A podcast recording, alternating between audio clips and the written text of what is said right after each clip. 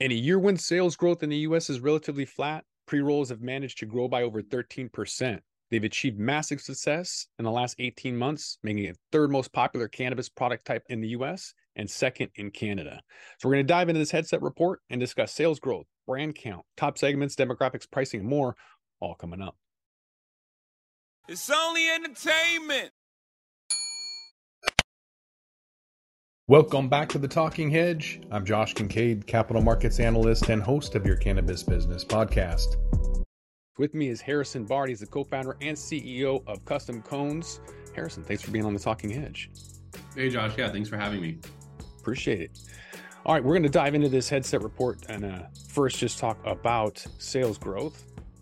All right, so currently the second largest category in Canada, third largest in the US pre rolls are popular for one reason or another. We're looking at uh, pre rolls total sales increasing by 35% uh, in Canada and uh, in the US increasing by 13%, outperforming all other categories by a long shot. Uh, price and convenience, Harrison, is, is kind of my go to. What uh, what's your take on on the popularity uh, growth over the last 18 months to three years? Yeah, it's definitely price and convenience that's driving the trends, but the increase in quality while price is going down is helping continue that and and allowing pre-rolls to take a larger and larger market share. So originally when pre-rolls first came to the market or when they originally come to any market, um, especially like a medical market, they don't tend to be the highest quality. Back in like 2017, 2018, a lot of farmers were just putting shake and trim into their pre rolls as a way to offload that waste material or just that low quality material. But now, as the price of flower has come down, farmers are able to put really high quality full flower buds into the pre roll as the machines have improved. You know, all of these pre roll machines are recent inventions. There wasn't really a need for them 20 years ago. So there's been a lot of advancements in both the tabletop pre-roll machines as well as fully automated pre-roll machines. And as flower prices have come down, also the labor and manufacturing costs have come down. So those two factors combined have allowed quality to increase well, without sacrificing anything in terms of you know price. Mm-hmm. Looking at the total sales uh, by category, customers in both the U.S. and Canada looking at pre rolls Again, US pre rolls captured 15% of total sales. That's up 32% since January of 2022. And then when looking at uh, specific markets, you'll see Massachusetts, they've got 18% of the market. California's got almost 17% of the market, um, which is pretty good considering Massachusetts is relatively new. I know in Washington, it's it's fairly popular as well. But interesting that a, a, newly emerging market like that would gravitate. Maybe it's because there's so many colleges up there. I'm not really sure, but interesting nonetheless. Whether it's East Coast, West Coast, U.S., Canada, still incredibly popular. Yeah, I think there is a bit of a higher percentage of people that smoke on the East Coast. The West Coast tends to be a little bit more health conscious, and the hmm. East Coast it does have a strong culture of smoking, especially like tobacco culture up and down you know, especially the south of the US, you know, North Carolina, South Carolina, Virginia. And then just I think people in general in Florida and New York are also smoking more both tobacco and cannabis versus, you know, your California, Oregon, and Washington, where people are much more health conscious. Yeah, it, it's interesting that there is a lot of people are gravitating towards it. And it might be because the economy is tough, might be for a lot of reasons, but you can see that flower had 45% of the market share uh, whereas pre rolls only had one fifth, and they sort of meet in the middle. They're both at thirty percent now, or a third. Um, and you know, I think that kind of just speaks volume. Uh, either price compression, either times are difficult, and they're just looking for something cheap, and or um, they've been they've been in the market for a while, and they're just finding out what they like. I mean, there's a lot of different reasons for that. In the end, pre-rolls are capturing a third of the total sales. So that's 60% increase in market share, which was only 20.7% in January of 2022.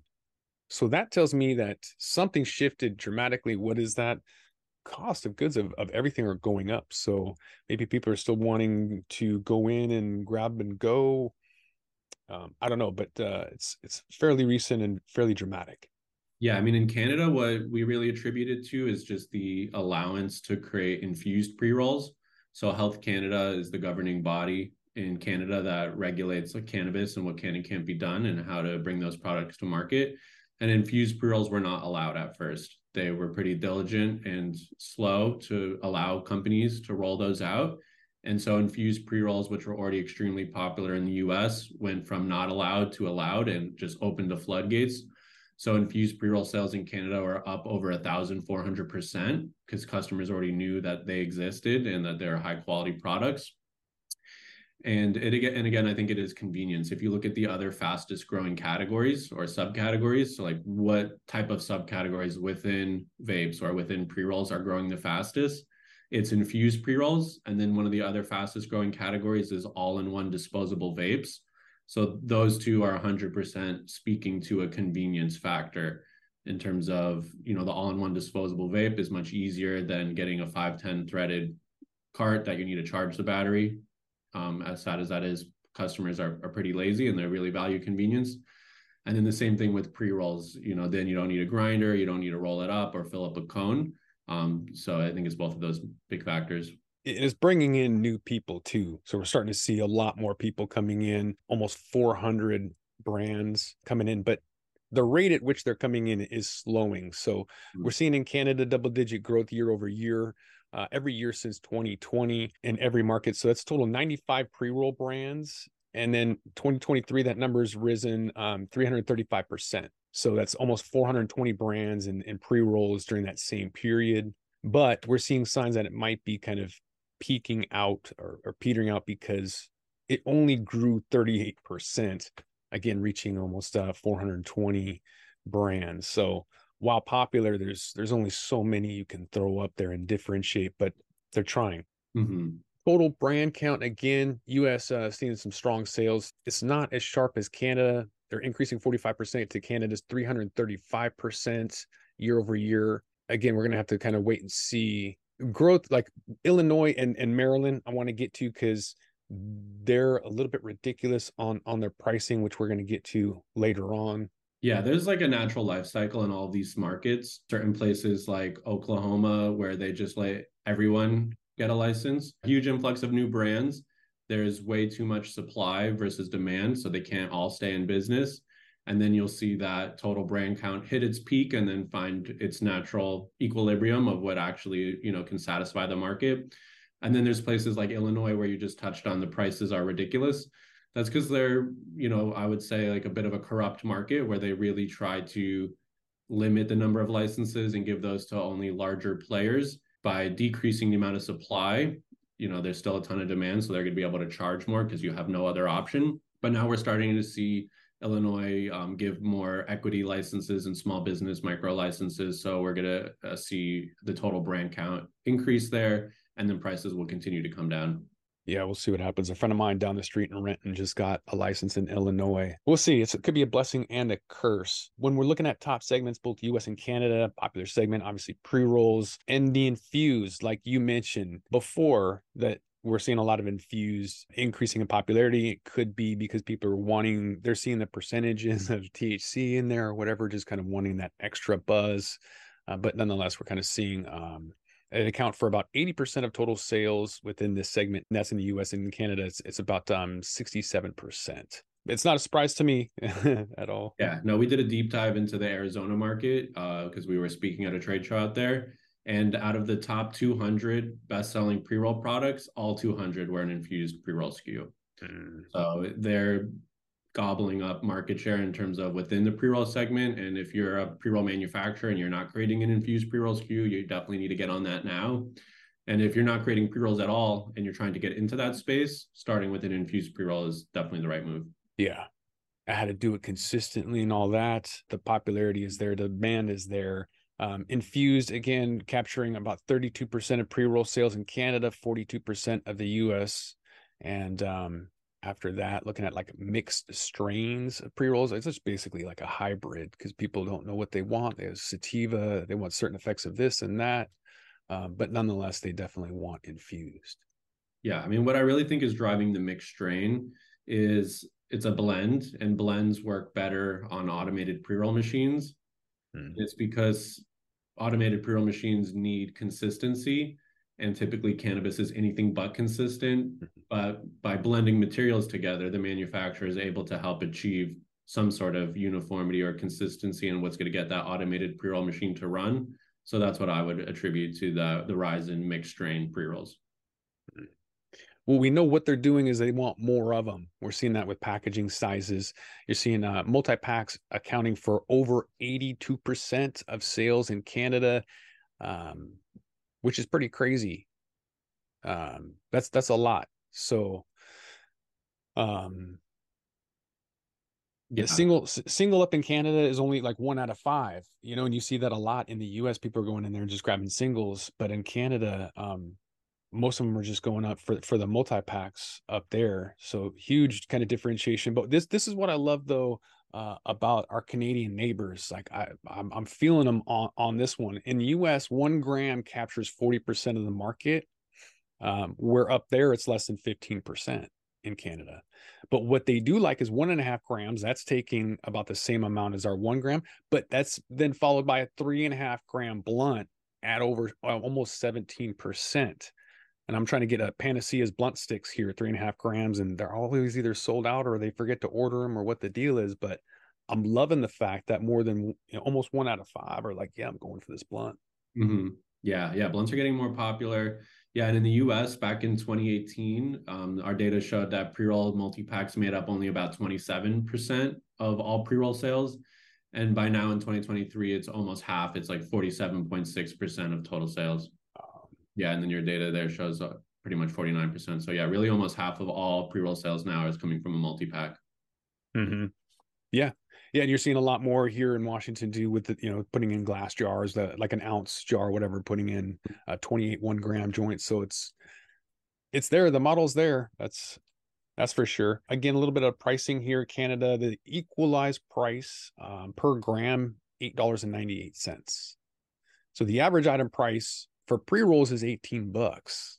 So that's because they have multi packs. So they're obviously buying more when they go in and, and getting more for their bucks. So it's that's that's a lot though. 898.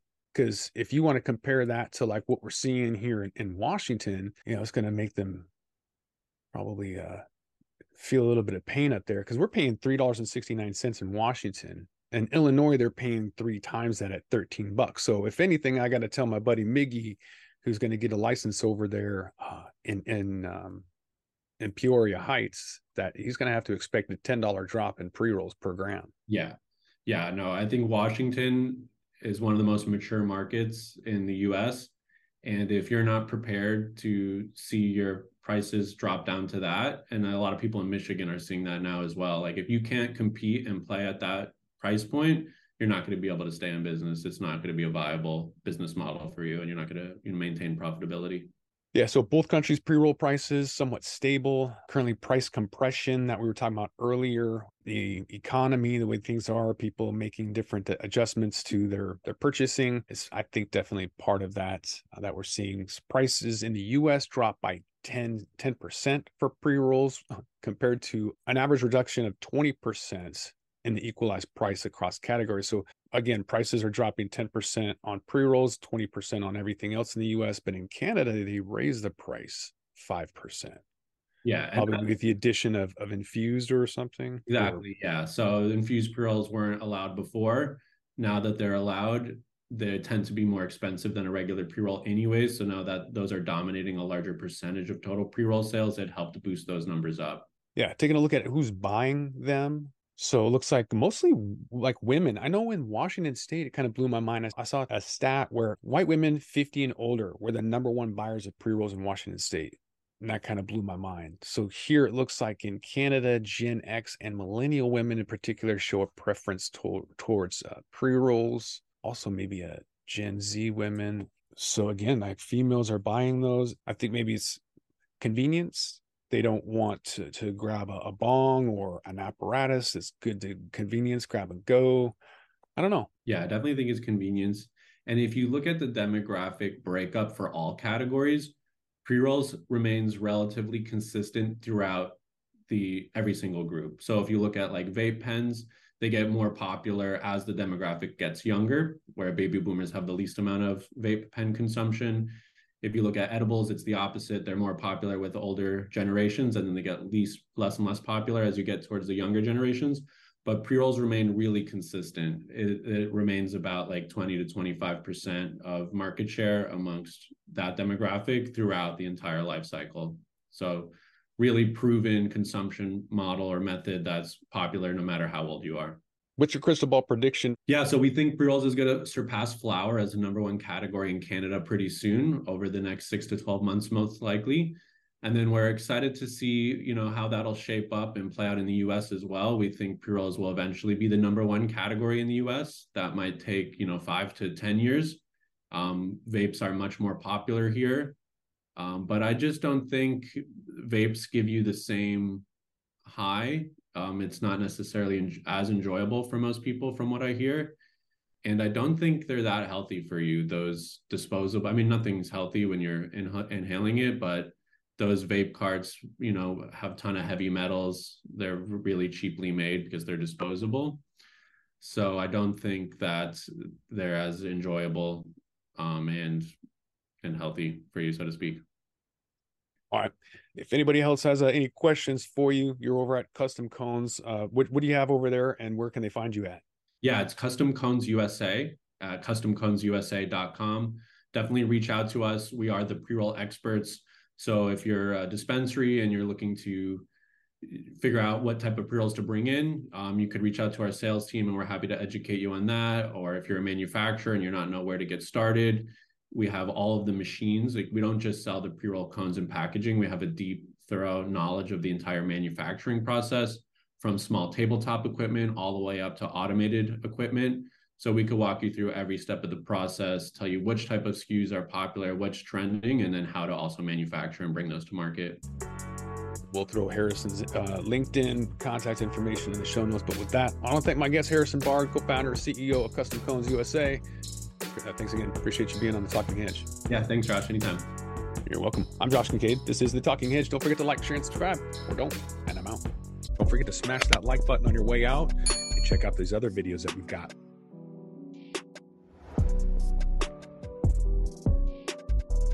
Thanks for listening to today's show. To check out more great cannabis podcasts, go to podconnects.com. Here's a preview of one of our other shows. Tune into a major journey podcast today, where guests take listeners on journeys and immerse themselves in the roller coaster ride both in and out of the cannabis space that brought them to where they are today. Throughout our conversations, guests share valuable lessons that they've learned along the way that listeners can use to empower growth both in their personal and professional lives. Check out a major journey today on all major podcast platforms.